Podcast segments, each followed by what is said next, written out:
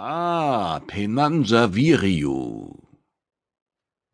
Der Angesprochene blieb vier Schritte vor dem Magan stehen und salutierte. Ich begrüße dich, Magan, an Bord der Regnal Orton. Die Trivit-Bilder hatten nicht gelogen. Tamaron Vetris Molaut war die stattliche und charismatische Erscheinung, wie sie mittlerweile in der gesamten Galaxis bekannt war. Dazu hatte das Sorgfaltsministerium nicht viel beitragen müssen. Die intensiv blauen Augen durchbohrten Pinanza, als wolle er ihn bis in den hintersten Winkel seiner Persönlichkeit ausloten. Der Kommandant des 2000 Meter Schiffes der Nibiru-Klasse gestattete sich ein weiches Lächeln. Er hatte während seiner Karriere als Raumschiffskommandant immer wieder mit Würdenträgern zu tun gehabt. Freilich hatte sich keiner von ihnen zum Magan ausgerufen, aber wenn Penanza etwas wusste über Vorgesetzte und andere hohe Tiere, dann das, dass sie in ihren wichtigsten Spielfiguren in erster Linie Tatkraft und Zuversicht sehen wollten. Und Tatkraft und Zuversicht würde er dem Tamaron bieten. Tatsächlich gab Vetris das Lächeln zurück. Ich freue mich, dass der Zusammenzug deiner Flotte in der kurz bemessenen Frist ohne Probleme geklappt hat. Es ist nur ein Beispiel für die Potenz des neuen Tamaniums, Magan. So ist es. Dann lass mich dir zwei der potentesten Waffen vorstellen. Vitris Molaut hob den linken Arm und zwei Tefroder, die zuvor im Hintergrund gestanden hatten, näherten sich ihm. Das sind Lan Meota und Satafar, Mitglieder unseres Mutantenchors, du wirst von ihnen gehört haben. Penansavirio deutete eine kurze Verbeugung an. Und ob ich von euch gehört habe, es ist mir eine Ehre. Lan Miota, ein unscheinbar wirkender, etwas dicklicher Tefroda, nickte ihm lächelnd zu, während Satafa ihn mit zusammengepressten Lippen und gerunzelter Stirn musterte. Penanza hatte sich auf die beiden Agenten vorbereitet, seit er die Auftragsakte mit der höchsten Klassifizierung erhalten hatte.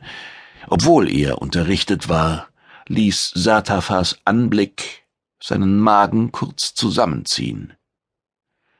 Satafa hatte den Körperbau eines etwa zehnjährigen Kindes und das Gesicht eines verrunzelten Greises. Penanza hatte es in seiner Flottenkarriere schon mit manchen Nicht-Tefrodern zu tun gehabt. Einige von ihnen waren für das tefrodische Auge und Geschmacksempfinden von erlesener Hässlichkeit gewesen. Aber das war ganz normal für Fremdlebewesen. Der Tefroder Satafar allerdings, dieser Widerspruch aus Jüngling und Greis, löste in Penanza eine instinktive Abscheu aus. Die beiden Agenten haben für das neue Tamanium große Siege errungen, sagte der Tamaron feierlich. Was unseren Schiffen, unserer Flotte nicht gelang, nämlich die Eroberung des Polyporthofes Wokaut, bedeutete für sie nur einen Spaziergang. Dazu kommen weitere Erfolge, wie das Niederringen des galaktischen Spielers Ronald Tekena oder das Vereiteln eines schändlichen Attentatsversuchs auf den Magam des neuen Tamaniums persönlich. Wofür euch unser aller Dank gewiss ist, sagte Penanza steif. Noch konnte er die beiden Mutanten nicht richtig einschätzen. Lanmeota schien ihm der umgänglichere zu sein, aber Penanza wusste nur allzu gut, dass er die beiden Agenten nicht nach ihrem Aussehen beurteilen durfte.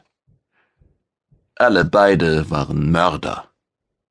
Nicht wie er einer war, der in seiner Laufbahn dreimal den Befehl zum Abschuss von Raumschiffen samt Besatzungen hatte geben müssen. Nein, Lanmeota und Satafar waren dazu ausgebildet worden, Auge in Auge zu töten.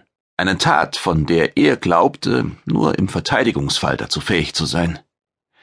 Lanmeota hatte schon Leute getötet, indem er Organe von Lebewesen aus ihrem Körper teleportiert hatte. Meist handelte es sich dabei um das Herz oder das Gehirn des Trägers.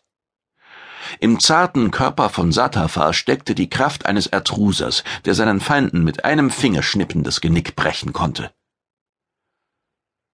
Lan Meota ist dazu autorisiert, eine Einsatzgruppe zusammenzustellen, die das sogenannte ZBV-Schiff der Terraner entern und wenn möglich kapern wird.